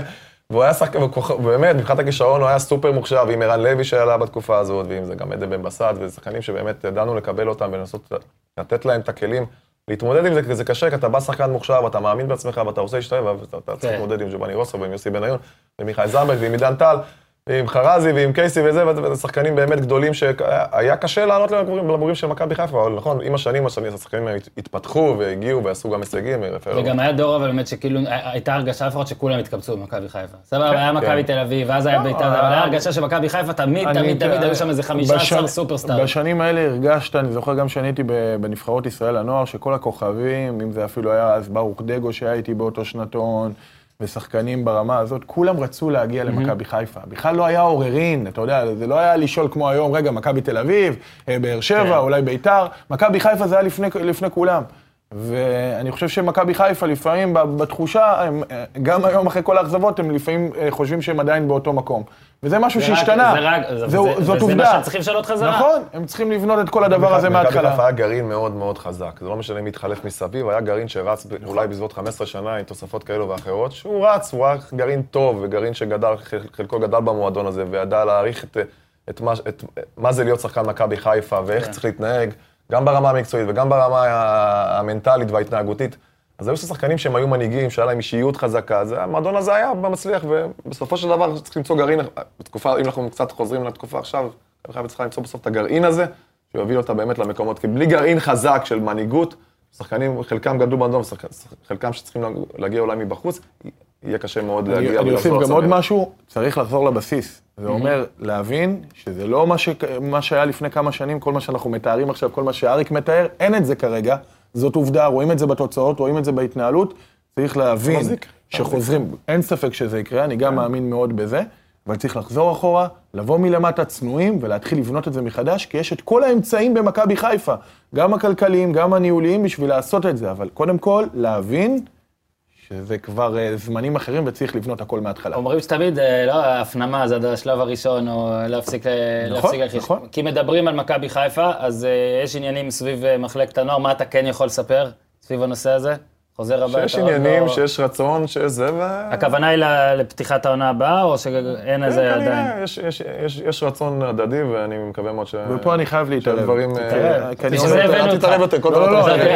דבר רק- הוא אני רק. אסביר, אולי הקטע הזה לא עולה לפייסבוק, הם יושבים מאוד קרוב, אני לא יכול לדעת אם יש פה מכות מתחת לשולחן, דברים כאלה, קחו את מה שתום אומר, ו- לא, אני אומר, אני חייב להתערב, כי מבחינתי זה מאוד מאוד מוערך, באמת, ואני קצת מנסה לעשות זום אאוט מזה שאני אחיו. שאריק באמת, אחרי שעשה קריירה בבוגרים, נכון שהוא הצליח בכמה מקומות פחות, והצליח בכמה מקומות יותר, אה, לבוא למועדון שהוא כל כך אוהב, ולחזור אחורה. תן לי, בוא, בוא, אני, אני ואתה קצת, אה, יש לנו זיכרון טוב. תן לי ב, ב, בשנים האחרונות מאמן שכבר אימן בוגרים, ואימן בטופ אה, של הבוגרים, שמוכן לחזור למועדון שלו כמאמן נוער. זה לא דבר טריוויאלי בכלל. בטח לא בישראל. בטח לא בישראל, ואני חושב שעצם זה שאריק יושב עם מכבי חיפה ורוצה את התפקיד הזה ומוכן לקחת אותו, זה מבחינתי קודם כל מוערך גם בתור אחיו, כי הוא כל כך אוהב את המועדון הזה, הוא באמת מחובר אליו, לא כסיסמה, זה, אתה יודע, אנחנו גדלנו במועדון הזה מגיל תשע, אנחנו גדלנו בעיר הזאת, והדברים שאריק יכול לעשות במחלקת הנוער כמאמן נוער, וה- ו- ו- וכמה זה חשוב בשביל אותו שינוי שאנחנו כולם מייחלים לו במכבי חיפה, שדמויות כמו אריק יהיו שם ויעשו את השינוי הזה כבר מלמטה, ואני חושב שכולם צריכים להעריך את זה, וכמובן אריק צריך להחזיר גם בעבודה ובתוצאות ובלגדל שחקנים כן. שמגיעים מוכנים לקבוצה הבוגרת. זה. שזה מה שחשוב. כן. התארים היום כולם מבינים שזה פיקציה. סליחה על המילה הקיצונית. לא, זה פחות חשוב, אין מה זה לא- לעשות. לא, אני אגיד אפילו מילה יותר קיצונית, זה- זה לא מעניין. נכון. מעניין שבסופו של דבר אריק יצליח לגדל שחקנים שהם מוכנים, אם כמובן לגמרי. זה ייסגר, שהם מוכנים ומגיעים לקבוצה הבוגרת מנטלית, כן. בהבנת המשחק, כי כישרון יש במכבי חיפה. מחלקת הנוער של מכבי חיפה מביאה כישרונות מכל המדינה, התקציב הוא מאוד מאוד גבוה, צריך לדעת איך עושים אותם ואיך מביאים אותם, כמה שיותר מוכנים היינו, ב... לקבוצה הבוגרת. הייתי בקורס פרו של ג'ורדי, בקורס פרו עשיתי כתבה, הייתי איתם שלושה ימים או יומיים או שלושה, וג'ורדי עשה את הקורס גם. ואז היה איזה שיעור על כל העניין של נוער. ואז אה, ג'ורדי עלה לדבר, והוא ממש ממש, אנשים, מאמנים, כן, לא אזכיר שמות עכשיו, התווכחו איתו קצת, על, אה, הם אומרים, כן, גם תוצאות חשוב, והוא אומר, לא, לא, לא, תקשיב, תוצאות לא חשוב. ברור שאם לוקחים אליפות בנוער, סבבה, זה לא מעניין ברור אותי. שאם זה קורה, זה חלק. מהתהליך, אתה- אוקיי, אתה- כי אתה- מן הסתם אתה מגדל ווינר, אתה מגדל ווינריות, זה לנצח, אבל אתה- עדיף זה חלק עדיף מהמשחק, שתגדל אתה רוצה שחקן. ובן אדם, מאשר ברור. שתגדל קבוצה שלוקחת בנוער, אתה ואז... אתה צריך להביא את השחקן ברמת, שהוא מגיע לבוגרים, ברמת מוכנות, שהפער הוא לא יהיה כזה גדול כמו שהוא קורה עכשיו. אנחנו באמת לא רואים, ועזוב, בוא נצא שנייה עכשיו במכבי חיפה. מדברים בכל מחלקות, אנחנו כן. לא רואים- אנחנו לא רואים שחקנים צעירים. בגיל 18, 19, 20, שהם שחקנים כוכבים. מה זה? בגיל אנחנו בגיל לא רואים. 24 עוד קוראים אם לבן זה אדם קורה, פה ילד. נכון, נכון. אתה קורא לבן אדם 24 נכון, ילד. נכון, אז אני, אני אומר, ותלך אחורה לשנים, לא יודע, ולא שעכשיו היו מחלקות נוער יותר טובות אולי לפני כן. 20 שנה, אבל אם אני הולך לדור שלי, והדור טיפה אפילו יותר גדול, אם זה טל בנים, וזה נימני, ואיסי להשוות. ופליקס חלפון. ודוד אמסלם, ואדורם קסי, ותורג'מן, ושי הולצמן, וגדי בומר, ואסי דום, ואני אתן לך עכשיו רשימה בלתי, שחקנים כן. כבר בגיל וכולם באותו 19-20. שנתון. זה כולם באותו שנתיים שנתון, שלו, שנתיים. שכולם היו בטווח של 18-19 סביב. היו לא, שחקנים אתה רואה משמעותיים. באירופה שחקן בן 18 כבר לא, יכול לא, למה אתה הולך לאירופה? אני אומר, אני מדבר על הדור שלו. היו שחקנים משמעותיים- כן. משמעותיים בליגה שלנו בישראל, והיה להם אישיות גם, היו יותר חזקים כן. מנטלית, וזה משהו שגם צריכים לשים עליו דגל, המנטליות של השחקנים היום, להתמודד עם הלחץ הזה ולהיות, לדעת להביא את הכישרון שלהם, כבר בגיל צעיר, אנחנו רואים את זה באירופה, שחקנים, הם- בפה, פוגבה, מה שאני מלא, בגיל חושב- 18-19 כוכבים. מה שאני חושב על אה, ארי כמאמן והכל זה עכשיו פה גם פחות רלוונטי, הוא גם פה מולנו, לא נדבר עליו. אני רק מדבר על האקט עצמו של ללכת לקבוצת נוער, ואני אומר שאנחנו בישראל פה הרבה פעמים אומרים כמה זה דבר מהשורש צריך לשפר פה, מהשורש, מהנוער, מהנערים והכל, אבל כרגע, ותתקנו אותי, לצערנו, ברמות האלה נמצאים מאמנים, המאמנים החדשים, המאמנים הטירונים, המאמנים שמרוויחים פחות, המאמנים שמנסים איכשהו להתקדם מלמטה, ואין מאמנים גדולים לילדים הקטנים. אתה מבין? בעוד שאתה רואה בהולנד, למשל, שיש שם מאמנים בני 60, תותחים, ידע מטורף. ידע של, אני מדבר איתך, ושחקנים, שחקני עבר, שמאמנים ילדים בני שמונה ותשע ועשר, ולדעתי, כשמדברים על מה חשוב יותר ממנהל טכני נכון. לנבחרת, ואיזה מאמן יהיה לנבחרת, זה דברים האלה, ובגלל זה אני מכבד את האקט עצמו, אני עוד לא יודע, אריק, איך תהיה שם. אני יכול, אני יכול להגיד לך שהייתי מאמן נבחרת הצעירה, אז היינו, הייתי בהשתלמות בוולסבורג, בגרמניה, זה היה חודש, חודשיים אחרי המונדיאל שהם זכו, בברזיל. וכל הכנס הזה של מאמנים, כנס מאמנים זה היה, דיברו הגרמנים, שהם כבר, אתה יודע, לא צריכים ללמד אותם יותר מדי, והם כמעט יודעים הכל, והם באמת תמיד חוקרים את עצמם גם כשהם מצליחים. איך אנחנו משפרים את המאמנים שלנו בגרמניה בשביל שיהיה לנו לגדל דור יותר טוב. אם יהיה לנו מאמנים יותר טובים, אנחנו נצליח לגדל שחקנים יותר טובים. וזה היה מהות הכנס כל הזמן, וזה נתן לך באמת פרופורציה, איך הם, איך הם חושבים. וזה, כמו שאמרת, ואני עכשיו לדבריך, איך אנחנו באמת ניקח ונשפר את המאמנים האלה, וניתן להם יותר ידע ויותר קורסים ויותר השתלמויות, בשביל שנוכל לגדל. ויש פה אנשים שמבינים, ויש לנו את החוכמה הישראלית, ויש לנו את התחכום הישראלי, אבל אין לנו מספיק ידע. המאמנים פה לא, לא מקבלים מספיק ידע. כן, במיוחד בדור הצעיר. חושב במיוחד בתחום הזה, יש לנו מאמנים טובים ומוכשרים, שאוהבים, שמלמד- חרוצים, ושאוהבים כדורגל, הרי אבל בגיל הם צריכים 25 לקבל- אתה לא מלמד שחקן כמעט כבר. נכון, אתה כאילו נכון. בגיל 25 לא אמור ללמד יותר מדי, אני ויוצא... חושב שהעיצוב של השחקן זה מגיל מגיל 12, 13, עד 14, גיל 15. 17, 18, זה בעצם, יש לך את היכולת הכי הרבה להשפיע עליו, ואני חושב שגם אין תחליף למישהו שהיה שם, לדמות כמו אריק, אה, ולשחקנים גדולים אחרים גם בכדורגל הישראלי או בכדורגל העולמי. זה אני. מסכים, אני רק לא לא חושב שמישהו צריך לא לקבל תפקיד לא. רק כי הוא לא סמל. אמרתי, לא אמרתי, נכון. בנוסף, אני חושב אבל שאין לזה. תחליף. אני נכון. חושב שאחד ש- שהיה שם ונגע, ועבר ורוצה להיות מאמן, ורוצה גם להיות ויכול מאמן. לבוא, ל... אני, אני פשוט אומר את זה על בשרי, שמישהו תמיד שהיה שם, אה, אה, דיבר איתי, ובשיחות אישיות הוא השפיע עליי הרבה יותר. כי היה, לי- היה לי איזו הערצה מסוימת, היה לי איזו התייחסות אחרת לדברים שלו, וגם הוא ידע להעביר לי את המסרים בצורה שתיגע בי הרבה יותר. סבבה. טוב, תקשיבו לי, אני רוצה לדבר על עוד מלא מלא דברים. בואו נתקדם, מקסימום אין בעיה. נחזור עוד מעט. אה, נושאים שעל הפרק מבחינתי. קודם כל בואו נתחיל בג'ורדי קרויף, שמי ששמע והאזין לפרק עם מירי נבו, עסקנו בזה קצת, אבל חיכיתי לכם כדי להרחיב בעניין. אנחנו לא יכולים עדיין לסכם את הקדנציה שלו לגמרי, כי נשאר עוד כן. קצת אה, זמן, והוא יכולה להסתיים עם אליפות, כן, ויכולה להסתיים עם, אה, לא יודע, עם מפח נפש, אבל עם אה, כישלון מקצועי אה, עונתי. ועדיין, אני, אני אפתח, אני חושב שמיץ' גולדהר, נכון, יש לו כסף והכל נכון, אבל לדעתי השינוי במכבי תל אביב היה, אפשר לחלק את זה ללפני ג'ורדי ואחרי ג'ורדי. ומבחינתי, בקטע הזה, נכון, לא תמיד הביא את הזרים הכי טובים. אגב, לא הרבה כאן פוגעים בזרים. ביחס יותר טוב, אוקיי, נכון, יש לו המון, היה לו הרבה כסף לנסות, נכון. והוא היה צריך לפגוע יותר, אבל אני לא רוצה, אוקיי, אז זה חיסרון אחד, נגיד, נקרא לזה להביא את הזרים. שנתיים אחרונות מבחינת תארים, עובדתית, פחות טובות. טוב. כמאמן, עובדתית, עדיין לא, שוב, בצמרת, אבל זה לא שהקבוצה שלו נראית לא, מדהים. בוא נגיד- לא, לא, אני אומר, הקבוצה שלו נראית מדהים, ועדיין, אחרי, ניסיתי למצוא חסרונות והכל, ואני עדיין, אני, אני נגיד, אה, מה שאמרתי גם בפרק הקודם זה שאני נגיד, אני רואה כדורגל מ-89 בערך, אני, אני חושב שהוא אחד האנשים הכי משפיעים על הכדורגל הישראלי, ואני חושב שהוא בתקופה הזאת הבן אדם שהכי השפיע על מכבי תל אביב, אולי אתה לוקח את אברהם גרנט של תחילת שנות ה-90, אבל מה שהוא עשה, כי זה לא רק קבוצה, הוא עשה מועדון, ולדעתי יהיה מאוד קשה להרוס את מה שהוא עושה. זאת אומרת, אתה תצטרך להביא איש מקצוע שהוא ממש לא מאמין בהרבה דברים כדי להרוס, ולדעתי בקטע הזה, זה מחמאות ענקיות למה שהוא עשה פה. קודם כל, אני חושב שהוא באמת הכניס סטנדרטים יוצאי- יוצאי דופן במכבי תל אביב, והוא ניהל אותה בצורה כמעט מושלמת. עזוב, מקצועית, טעויות כאלו ואחרות תמיד קורות, בכל מועדון יש את- הפלופים ואת השחקנים הזרים שלו פוגעים, יכול להיות שהוא יכל להצליח יותר, כן. אבל הוא הכניס סטנדרטים של ניהול מאוד מאוד גבוהים במכבי תל אביב, של מקצוענות, של שמירה על, הקבוצה, שבאמת, ש, שהם ביחד, שקשה להיכנס ובאמת להוציא שם מידע ודברים שיכולים לפגוע במועדון. אני יודע שהשחקנים מאוד מאוד מעריכים, הוא יודע להתחבר לשחקנים, יש פה, יש שם הערכה, השחקנים יודעים להתנהל במכבי תל אביב, אם אנחנו הולכים אחורה לשנים פחות טובות במכבי. תל אביב, וזה משהו ש, שגרם באמת למכבי תל אביב, גם בתקופות פחות טובות, כמו שאתה אומר, עדיין להיות מועדון שיודע לשמור על עצמו, יודע להתנהל בתקופות של לחץ, יודע להתנהל- בתקופות של חוסר הצלחה, ואפילו הדוגמה של השנה, שהיה להם באמת משבר גדול בתחילת כן. שאמרנו, אוקיי, זה בכלל לא בתמונה, חזרו דווקא מבאר מה-. מהכוח, מהכוח של המועדון הזה ומהביחד שלהם, הם הצליחו באמת להתרומם ולעשות שינוי.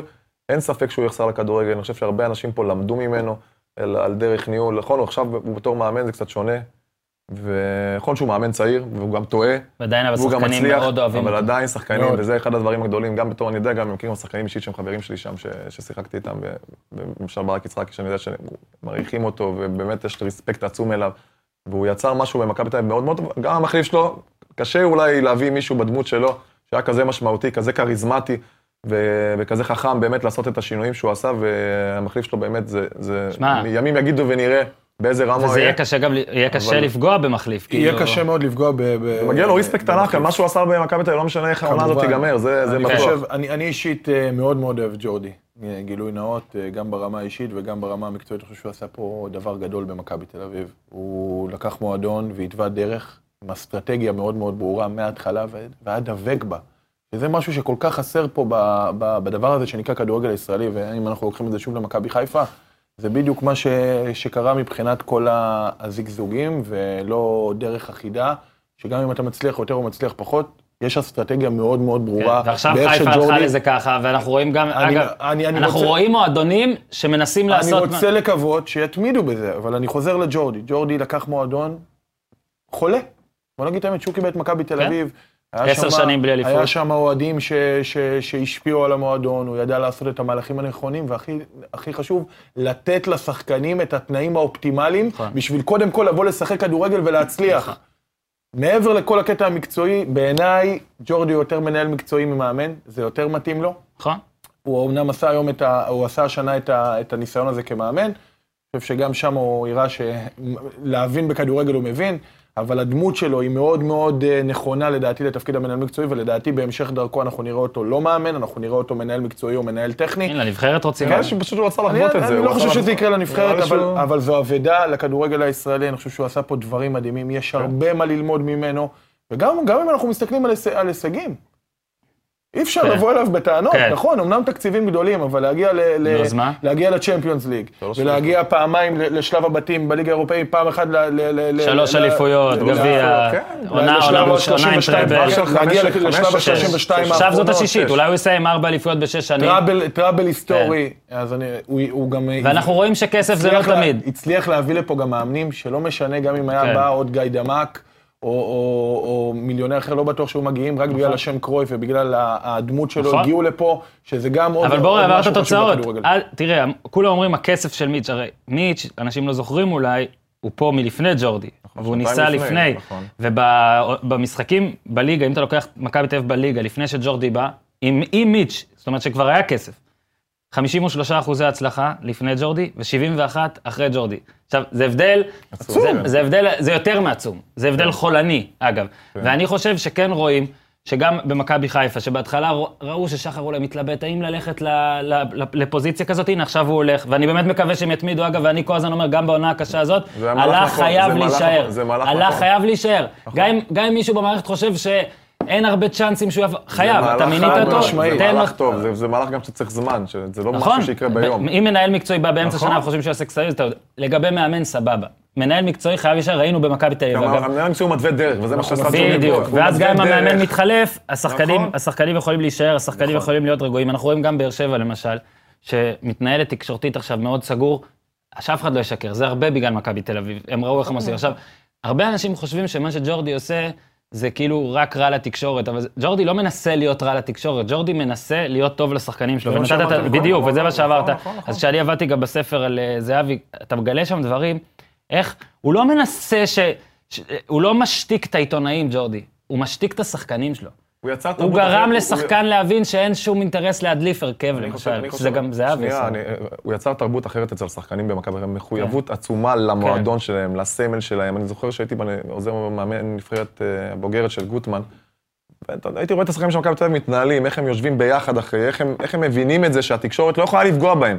כן. שהם יותר חזקים מהתקשורת בקטע הזה. הוא גם עזר למאמנים להצליח. נכון. מנהל מקצועי נכון. שמגן ככה לשחקנים, הוא גם מגן על המאמן. נכון. ועל המערכת. אריק עבד. במערכת כל כך גדולה כמאמן ראשי במכבי חיפה. אתה היום מאמן, אתה מתעסק בהמון דברים שהם לאו דווקא אני- קטעים מקצועיים. לא, אל, תחשוף את זה, אבל אני, בטוח בזה, ואני יכול להגיד את זה שאני לא הייתי אחד מהם, ואני בטוח שהיום למאמן ישראלי, עיתונאים מפגיזים אותו בטלפונים, גם אם הוא לא עונה להם. בדיוק, הודעות טלפונים, תקשיב, מאמנים של מכבי תל אביב לא מקבלים טלפונים. זה מה שאני אומר, לא, הוא לא, גם לא נטרל- מאוהדים, לא מקבלים. הוא נטרל המון המון דברים שמסיחים את הדעת ממאמן. היה להם גם יותר קל בגלל שהם היו. זרים, היה להם קצת... סבבה, ישראלי, אתה זה לא קצת קשה לך משנה, להיות מנותק לגמרי ממה שקורה. גם זרים עברו אבל פה עדיין, לפעמים דברים כן, קשים בתור ראינו מאמן. שה- יש מנהל ארדילס מקצועי בביתר וסטנויביץ' בחיפה, לא תמיד יש. מנהל מקצועי שמבין את הצרכים של המאמן ושל המועדון, אז אין- ספק שזה לעזר למאמן, והוא מגן על המערכת מסביב. וזה לא מובן מאליו שג'ורדי עשה את זה, כי לא היה את זה פה. לא היה, הוא חינך, הוא חינך, הוא פשוט.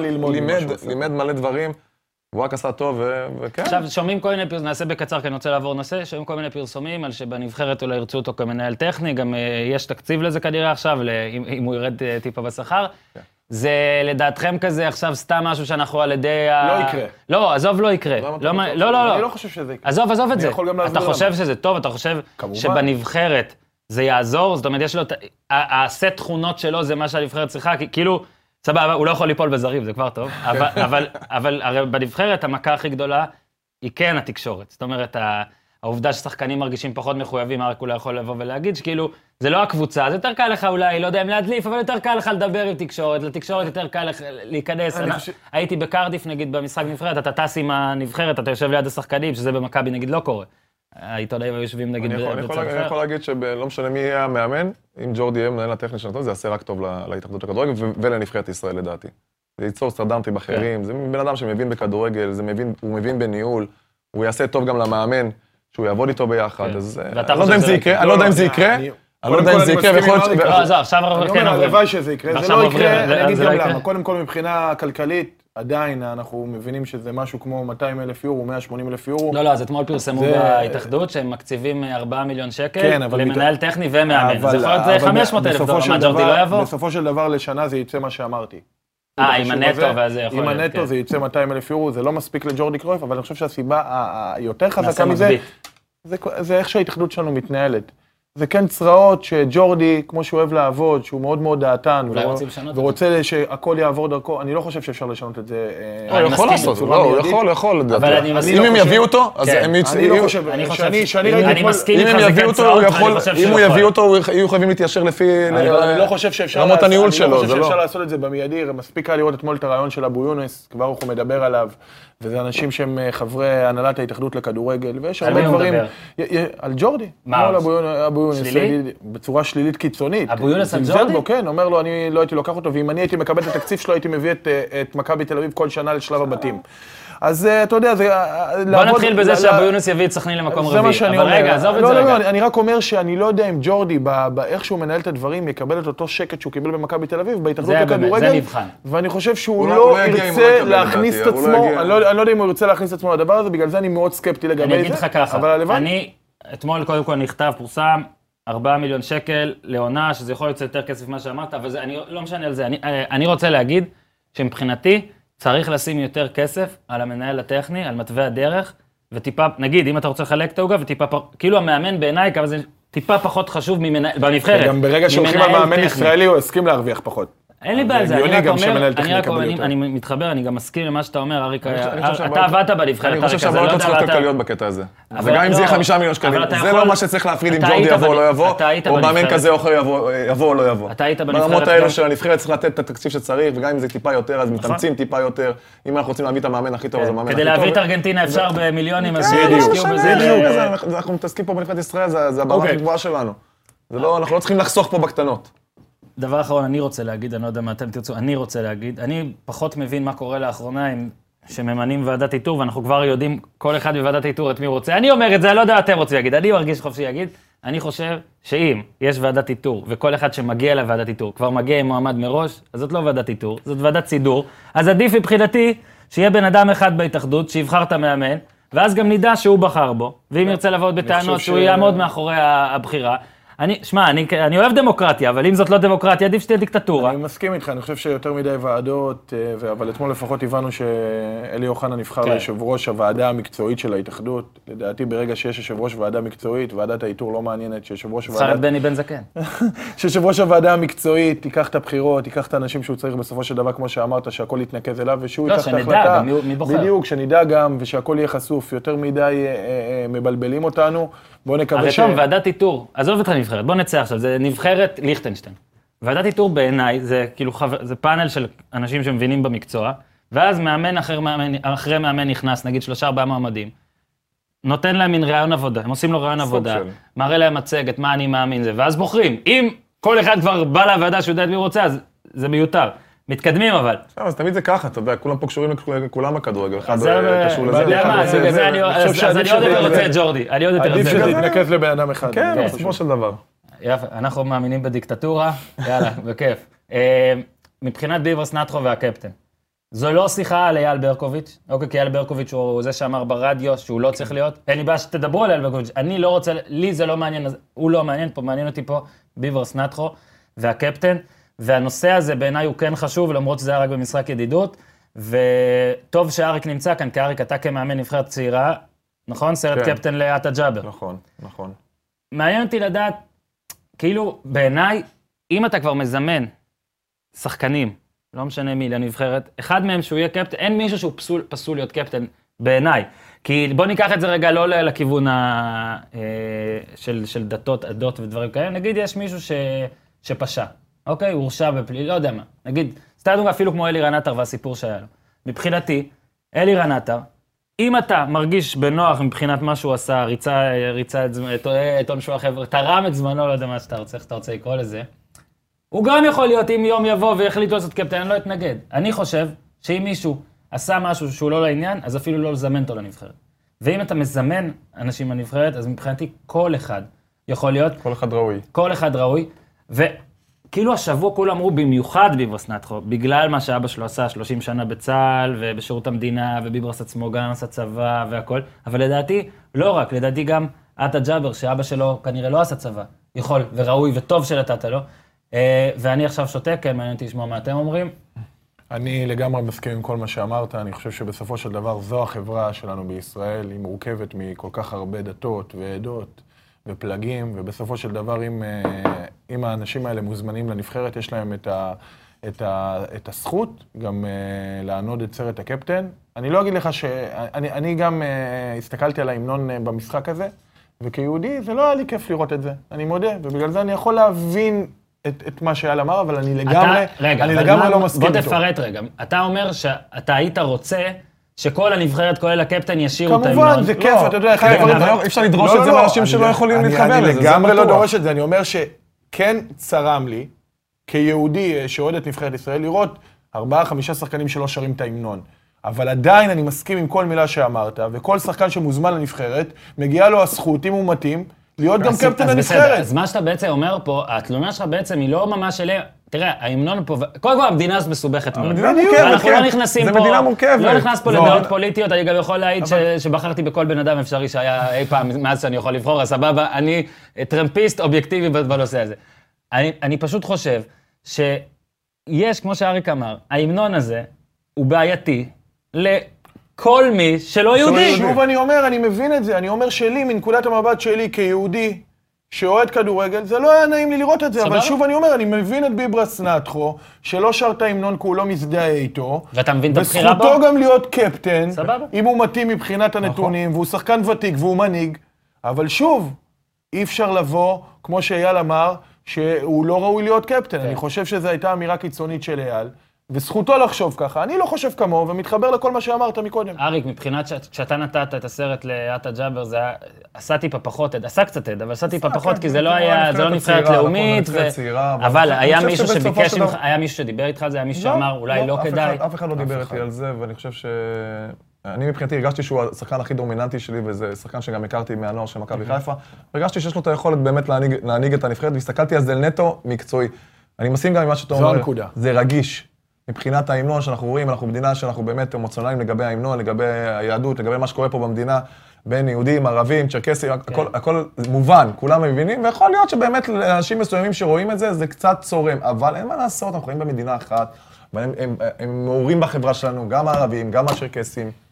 גם לא, כל מיני עדות אחרות, ואם הם בנבחרת, ויש שחקן שהוא מתאים. והמאמן החליט שהוא מתאים מקצועית להנהיג את החבר'ה האחרים, אז הוא לא מכר אותו סתם. וברור שאלון חזן הוא לא חזן לוחם מכר. חופש. הוא לא נכון, לוחם חופש נכון. עכשיו שבא... לא, אני אגיד גם עוד הוא לא משפט, מכר אותו סתם, כנראה שהוא חשב שגם בגלל הזמן שהוא בנבחרת, גם בגלל המנהיגות שלו, גם בגלל הניסיון שלו בנבחרת, הוא אמר, לא, הבן זה אדם גם, הכי קצת, ניצול, אם אתה לוקח שחקן ומשתמש ביכולות המקצועיות שלו ובוחר אותו להיות בהרכב, אז מה, אין לו את היכולת להיות קפטן? כן. אז שהוא נוח לך לשחק בהרכב ולעזור לנבחרת?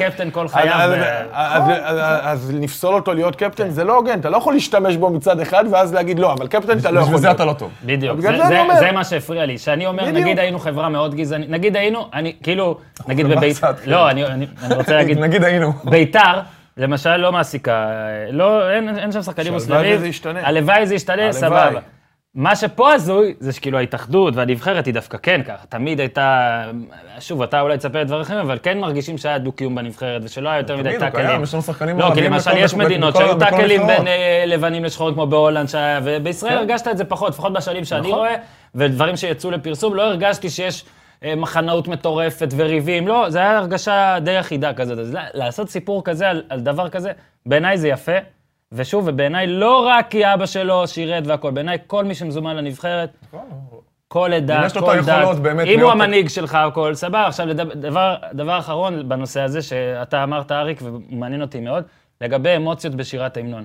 אני, שוב, אין פה איזה חוק, אבל אני הייתי בשבע אחת של אה, ברזיל על גרמניה, שאגב, זה, הם נפגשו לפני יומיים, פעם ראשונה מאז, והייתי במשחק הזה, בחצי גמר. הייתי במונדיאל הזה בכלל. כל המונדיאל הזה, הנרטיב היה ברזיל, המפולגת, המשוסעת, היה שם באמת, היה שם כאוס באותם. באותו, באותה תקופה, דרך הכדורגל להתאחד.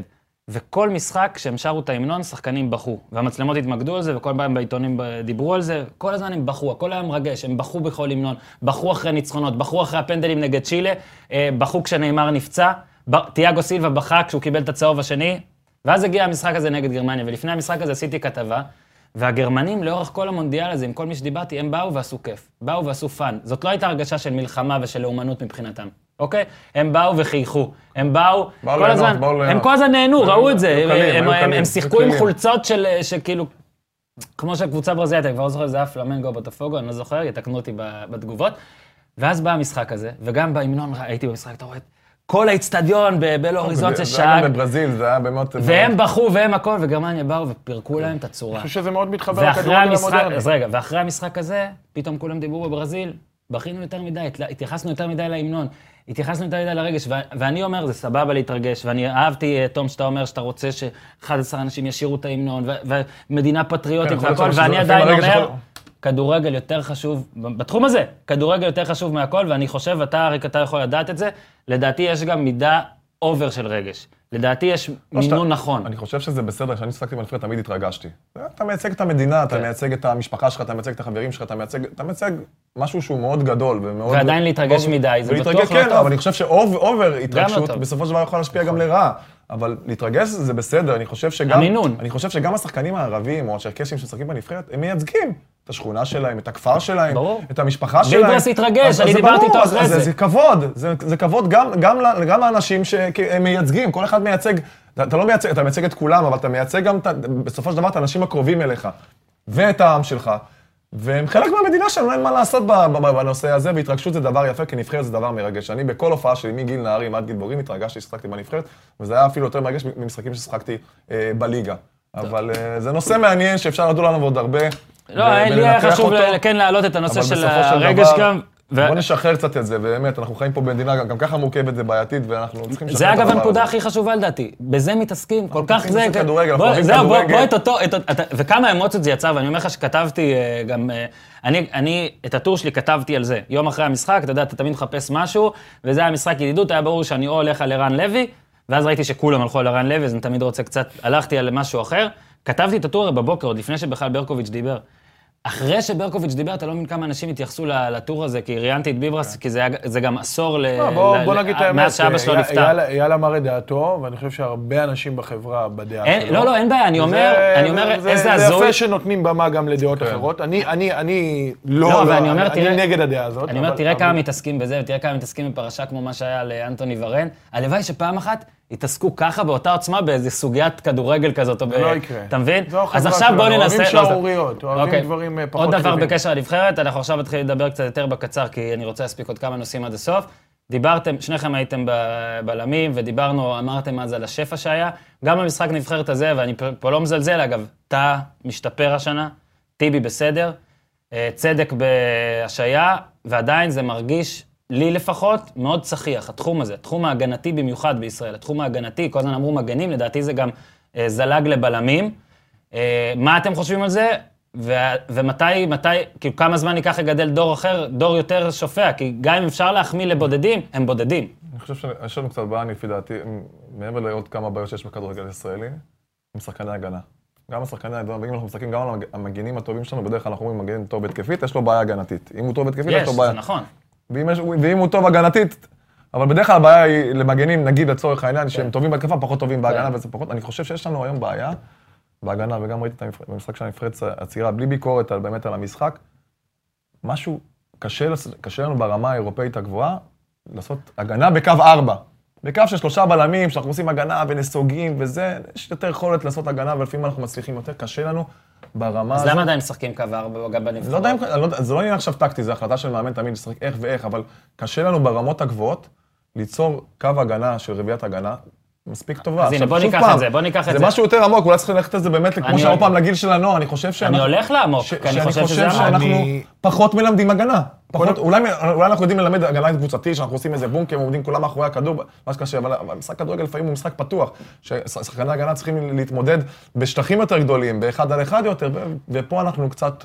קצת לוקים, ו- וזה, וזה, כמו שאתה אומר, זה, זה היה די, די בולט במשחק של הבוגרת, וגם במשחק של הנבחרת הצעירה אני חושב שנגעת בסוגיה מאוד מאוד מעניינת. אני חושב שיש אה, נסיגה עצומה ביכולת של שחקני ההגנה אה, בכדורגל הישראלי. מרק די- ציין עם איזה בלמים גדולים שיחקו ב- ב- בשנתיים שזה שנתונים 72-73, מה, זה פעם פשוט... היית, היו אומרים לך מי העשרה בלמים הכי זה טובים פשוט- בארץ, אתה נותן בום בום בום בדיוק, עשרה זה סופרסטאר. פשוט מדהים, וזה, ו- ועל זה אנחנו לא יכולים להתווכח, יש ירידה עצומה. עכשיו, אני, אני, אני אומר את זה בצורה ברורה, אתה גם כשאתה מסתכל למטה אגב, דיבר על זה אריק על המשחק באולימפית, אה, עידן נחמיאס, שרק אה, נכנס אה, לפני שלושה חודשים להרכב, ו- וביטון, ש- שגם לא הצטיין, הם הבלמים הראשונים של הנבחרת. זה אומר שיש פחות בלמים טובים. עכשיו, אני, אני פותח את הדבר הזה, כי אני חושב שאם דיברנו גם על אסטרטגיה ודיברנו על דרך, אני חושב שהנבחרות, אין מנוס מללכת לקו של שלושה בלמים. ולשנות את סגנון המשחק, ושבשביל לחזור אה, לרמה יותר טובה ושנעלה בדירוג של נבחרות ישראל, לדעתי צריך לשחק את, המערך הזה מלמטה. כן. טוב, אבל זה וגם לא- אבל לא בטוח זה את הבעיה. זה אבל לא קוסמטי. שזה יפתור את אני- הבעיה. לא אומר- אני לא זה אומר- שזה לא אומר יפתור. שזה יפתור את אני אומר הבעיה. שהיום יש לנו קושי, בגלל זה אולי צריך לשחק עם עוד בלם בשביל ש... אבל זה מה מה שנייה, אבל? בסופו של דבר. אנחנו צריכים לחנך דור אחר של נכון, שחקני בדיוק. הגנה יש- בעיה של שחקני יש בעיה. ששחקני הגנה לא טובים אה, גדלים, זה אנחנו צריכים ללכת לקבוצות ולהבין למה לא מלמדים אותם, ואולי באמת שווה גם לעשות מין הפרדה כזאת של מאמני הגנה. לצד מאמני התקפה במחלקות נוער שיבואו ויחזקו שחקני הגנה, שכרגע אנחנו אחרים. רואים שהם לוקים בחסר בהבנה הבסיסית של סגירות נכונות, של, של איך, לעמוד, איך, איך לשחק אחד אה, אה, על אחד אה, מול חלוץ, פשוט עושים מיקום, טעויות אני- בסיסיות. של אני. ואריק רואים משחקים ואנחנו פשוט תופסים את הראש כן. מ- מכמה ליקויים בסיסיים שיש של לשחקני בלמים הגנה. שנחשבים למעולים. בעיקר אנחנו חוזרים- אנחנו הבלמים הכישרונים. אנחנו חוזרים לנקודת ההתחלה שלנו, שזה לא קורה בגיל 20, אתה לא מלמד כבר בגיל 20, 22, אתה יכול לשפר, אתה יכול קצת ניואנסים. כאילו- זה מתחיל במחלקות הנוער, זה מתחיל בגיל- בגיל הצעיר, ללמד שחקני הגנה ולהביא אותם שחקני הגנה יותר אבל. אני בכוונה נגעתי גם ב- בשלושה בלמים. לא, אז אתה אומר ככה. אבל אני- אני- אני מפריד, אני כן, מפריד. אתה אומר, אתה אומר שיש בעיה, בוא נפתור אותה בצורה אחרת. לא, אני אומר. גם, אני אומר גם, אבל זה לא יפתור כמובן את הבעיה. שצריך לשפר את כל הנושא של לגדל, קודם כל שחקני הגנה יותר טובים, לא, אבל הוא כרגע, מטפל בהווה אני ובעתיד אומר, ביחד. בדיוק, הוא אומר, בהווה, בהווה בהווה דיברנו על דרך עכשיו. דיברנו על מנהל טכני. ודיברנו על מנהל מקצועי במחלקות הנוער, אני- אנחנו מבינים שניר אה, ניר לוין אה, כנראה אה, אה, יסיים את תפקידו. אני חושב שאגב, אם אנחנו מסתכלים על נבחרת בלגיה, רק- הוא רק נכנס לתפקיד. שנייה. אם אנחנו מסתכלים על נבחרת... תום נותן כן? פה סקופים. לא, מה זאת אומרת? זה כבר פורסם, שכנראה ניר לוין יסיים את תפקידו. לא יודע, אני זה לא יודע אם לא- זה נכון, אני אומר, אני לא חלילה שאני לא... אני- אגב, אני לא חושב שצריך גם לא, לא, זה- אבל לא האישו, אתה אני, אומר... אני בא ואומר שאני בכוונה לוקח תמיד את המודל של נבחרת בלגיה, שלפני עשר שנים הכדורגל שם קרס. אחד הדברים הטובים שעשו בנבחרות של בלגיה, שהובילו אותם להיות מעצמה, זה לשחק סגנון ומערך זהה מהנבחרות הצעירות. אני יודע שזה פוגע טיפה ביצירתיות של המאמן, אבל אני חושב שבגלל שאנחנו, ברמה שלנו, לדעתי אנחנו בדרג חמש היום, שאני משווה סגלים של הנבחרת הבוגרת שלנו לסגלים של נבחרות, אפילו בדרג חמש יש להם ליגיונרים יותר בכירים מנבחרת ישראל, בשביל לצמצם את הפער הזה, ואיכשהו לעלות בדירוג, אנחנו חייבים להטמיע את השיטה הזאת, כי כרגע יש נתון מסוים ששחקני ההגנה שלנו לא מספיק טובים. ושלושה בלמים עם סוג של ויתור על מרכז שדה ולשחק כמו שיוסי אבוקסיס משחק עם בני יהודה, ובגלל זה גם, אגב, אני חושב שלדעתי הוא שהוא המאמן המתאים, כי יוסי הוא מאמן שיודע להשפיע בזמן קצר, והוא יודע להכין קבוצה כאנדרדוג ליריבה בצורה הטובה ביותר. ולדעתי זה צריך כן להתחיל מה- מהנבחרות הצעירות, גם אם זה פחות מתאים למאמנים שמשחקים שם, בשביל איכשהו לייצר איזו שיטה וסגנון שתצליח אה, אה, להכניס את הנבחרת לאיזה מגמת שיפור בתוצאות, ובמקביל גם לעבוד אה, יותר יסודי ולגדל שחקני הגנה יותר טובים. אבל כרגע, בשיטה שרוב הנבחרות משחקות, וגם הקבוצות, שזה 4-3-3, אני לא חושב שיש לנו הרבה מה למכור. כן, המצב, אבל, יעשו. שוב, זה פתרון קוסמטי לעכשיו. לא, לא, זה- אני אומר, במקביל המצב- זה צריך לעבוד. אני אגיד לכם גם איך אה, עלינו על זה שבפודקאסט הקבוע, עם, אה, בפרק הקבוע עם אורי אוזן וניר צדוק, כשאנחנו מנתחים את המחזור שהיה, אז ניר לפני שבועיים אמר שלדעתו דגני הוא בלם אה, top חמש אה, בכדור... בלם ישראלי top חמש כיום. ניר צדוק גם אוהד הפועל, דגני משחק בהפועל. אני ואוזן ישר קפצנו, אני יש לי ביקורת על דגני. אני לא אה, מסכים איתו. אגב. אוקיי, גם אני לא, לא הסכמתי. ואז כזה ניסינו לספור. עכשיו סבבה, גם אם הוא לא top חמש, הוא קרוב לזה מאוד. והוא בלם של קבוצה שכרגע היא ב, בליגה הלאומית. ואז ניסינו גם לספור והכל, וזה הראה באמת כמה המצב דליל יותר עכשיו. עכשיו, זה מעניין, מה זה, זה כאילו הדבר הקלישאתי הזה של ילדים לא רוצים להיות שחקני הגנה, לא, כאילו לא, אנחנו ממש שוב לא. חזרנו זה לזה, או. שבאמת, או שבאמת צריך... היום קודם כל... אני אהבתי את הגישה של צריך מאמן הגנה, כאילו, לא הגיוני שב... יש, תשמע, היום מאמן צריך לדעת להבין, גם בהגנה, גם בתקופה. כן, אבל בכדורסל. ובפוטבול יש מומחיות. מה הבעיות שאנחנו מדברים על מחלקות נוער? שהיום אנחנו כאילו לוקחים, יש לנו קבוצה של 20 שחקנים, יש מאמן, לפעמים גם אין עוזר. בחלק מהקבוצות כן, היותר אתה לא יכול ללמד. בחלק מהקבוצות אולי יש עוזר, אולי עכשיו מכבי פתח תקווה, מכבי תל אביב, מכבי כן. חיפה, כמה קבוצות בודדות בליגה, יש עוזר מאמן, אז קשה לך באמת להיות ספציפי בשיפור השחקן, כי אתה צריך לדאוג ל-22 שחקנים. קשה. כן. אין תנאים, אין לך אולי מגרשים, יש לך זמן מוגבל, הרבה קבוצות מתאמות על, על חצי וחצי מגרש, אז לא תמיד יש לך בבוקר, לזה. יש בית ספר, אז אנחנו חוזרים לזה, אלה אז לא תמיד אתה. יכול לקחת שחקן באמת עם מעקב, אתה אומר, הוא מוכשר, הוא מהיר, הוא זריז, בוא אני אעבוד, בוא אני אלמד אותו את, את, את אה, רזי משחק ההגנה, כן. את החשיבה של משחק ההגנה, את המיקום במשחק ההגנה, ו- ואחד על אחד במשחק ההגנה, ואתה אומר, עכשיו אני משפר אותו. קשה לעשות את העבודה הזאת, והיום היום זה אחד, אחד מהדברים שצריכים באמת להטמיע במחלקות הנוער, זה עבודה ספציפית עם השחקנים, בדיוק. באמת, שמ- שזה- שחזרנו- שמסומנים, שיכולים להגיע הנקודה לבוגרים. בסופו של דבר, כי אתה- אתה- לא כולם יהיו לכוח שחקנים. אדם, מכל קבוצה של אדם. 20 שחקנים, אולי לא, שלושה. וחזרנו לדבר הכי חשוב במחלקות הנוער, שזה עבודה יותר פרסונלית, עם שחקנים שיש להם כישרון. אני אתן דוגמה, אני. אתן דוגמה, יש עכשיו קבוצת נוער מסוימת, ויש שחקן כישרוני בנערים א', שאולי כרגע הוא פחות טוב מהשחקן מהנוער, אבל מזהים שמבחינת פוטנציאל, לא יש, לא, יש, לא יש סיכוי הרבה יותר גדול להגיע לבוגרים. עדיף לתת לו לשחק, ולגדל אותו ולהטמיע אותו, ולאותו שחקן נוער שאולי עכשיו, באותה נקודת זמן, הוא יותר טוב ממנו. כן. אבל שווה להשקיע באותו ילד בן 16, אה, אה, ולתת לו לשחק. גם אם זה יפגע בתוצאות של קבוצת הנוער. כדוגמה אני נותן. כן. ואלה הדברים שמחלקות הנוער חייבים כל הזמן לחשוב עליהם. איזה שחקנים שווה לי לתת עליהם יותר את ההשקעה, שווה לי לקדם אותם, גם אם זה על חשבון התוצאות של הקבוצה. נשארו לנו חמש דקות. זמן, אה, זמן סיפור, אה, קידום דברים אישיים שאני מבסוט עליהם. אריק, תספר רגע, יש פרויקט שאתה עושה, אתה חלק ממנו.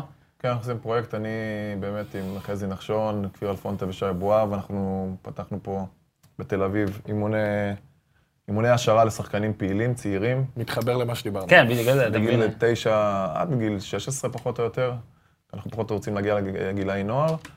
אה, במשפט שניים, בוא תסביר רגע למאזינים ש... כן, ששוקלים, יש- נגיד, יש- שישקלו, יש- מה זה נותן לילד יש היום שלהם. הרבה אימונים אישיים אה, פרטיים לשחקנים כאלו ואחרים, שהולכים הולכים לפארק, הולכים לאמן, לטכניקה, אחד הולך למאמן כושר, אנחנו נותנים איזו חבילה באמת רחבה יותר, לאימוני השערה לעניינים, והם משפרים אותם באמת ביכולת ה- היכולת הפיזית והגופנית שלהם, ביכולת של המחשבה מהירה ויכולת קוגניטיבית, אימונים של באמת 1 על 1, 2 על 2, 3 ברמה הטכנית, והם מקבלים את זה באימון אחד, באמת ממאמנים שקצת עברו דבר או שניים בכדורגל, אם זה חזי נחשון שהוא מאמן הכושר של האולימפית, אם זה אני שעבדתי גם עם שחקנים הבוגרים. אתם מעבירים את. האימונים, אה, ספציפית. כן, אבל זה משהו שאנחנו אנחנו רוצים באמת לעשות אותו יותר רחב. כן. פתחנו עכשיו עוד נקודה בקריות, שזה משהו שמתפתח והיה ביקוש מאוד גדול, אה, אז הגענו גם לקריות, במתחם של רן בן שמעון פתח ב, כן. אה, בגולסו שם.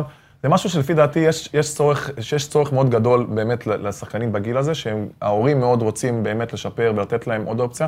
כמו שאמרנו, קשה באמת לקבל את הכל בקבוצה שהם משחקים, לא משנה איפה. הכוונה- זה פרטני, כאילו, ה- ה- מה זה שאתם עושים זה נקודתי פר העשרה. ממש אימון השער, הם לא באים ומשחקים עכשיו בחמש על חמש, זה לא חוג כדורגל, אנחנו, ואנחנו מתעסקים רק באמת עם שחקנים שמשחקים בליגות, לא עם שחקנים שבאמת כן, חובבנים. רוצים לבוא חובבנים או באים לאיזה סוג של חוג.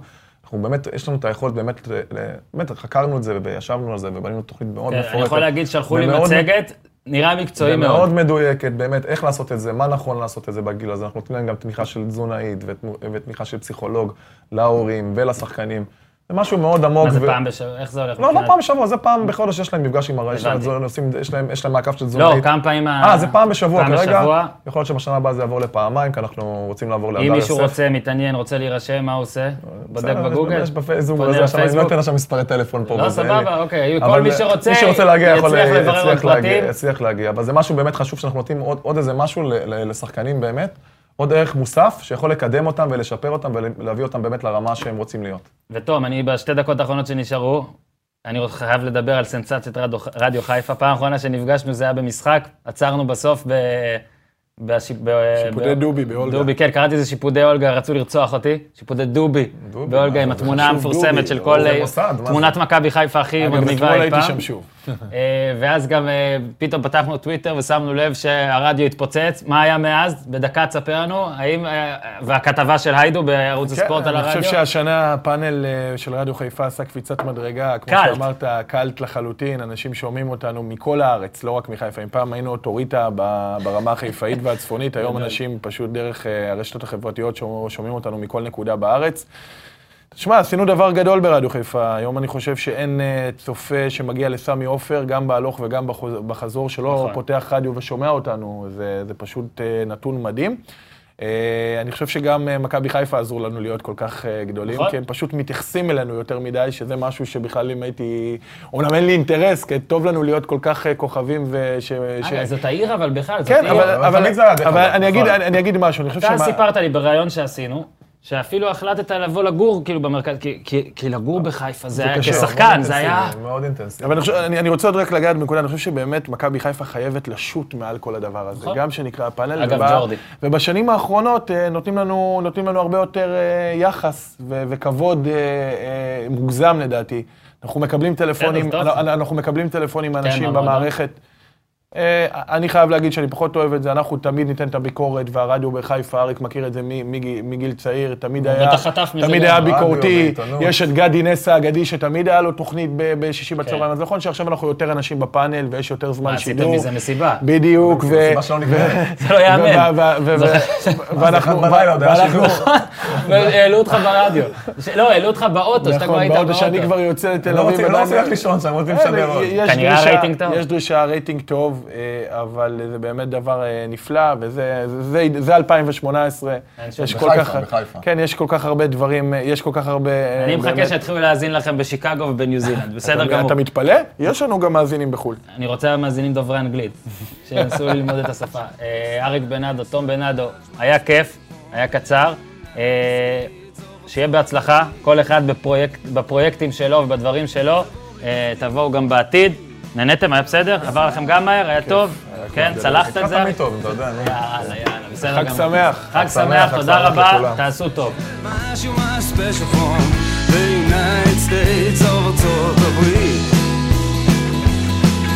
זה בור בלי תחתית, ניו תל אביב CTN TLVC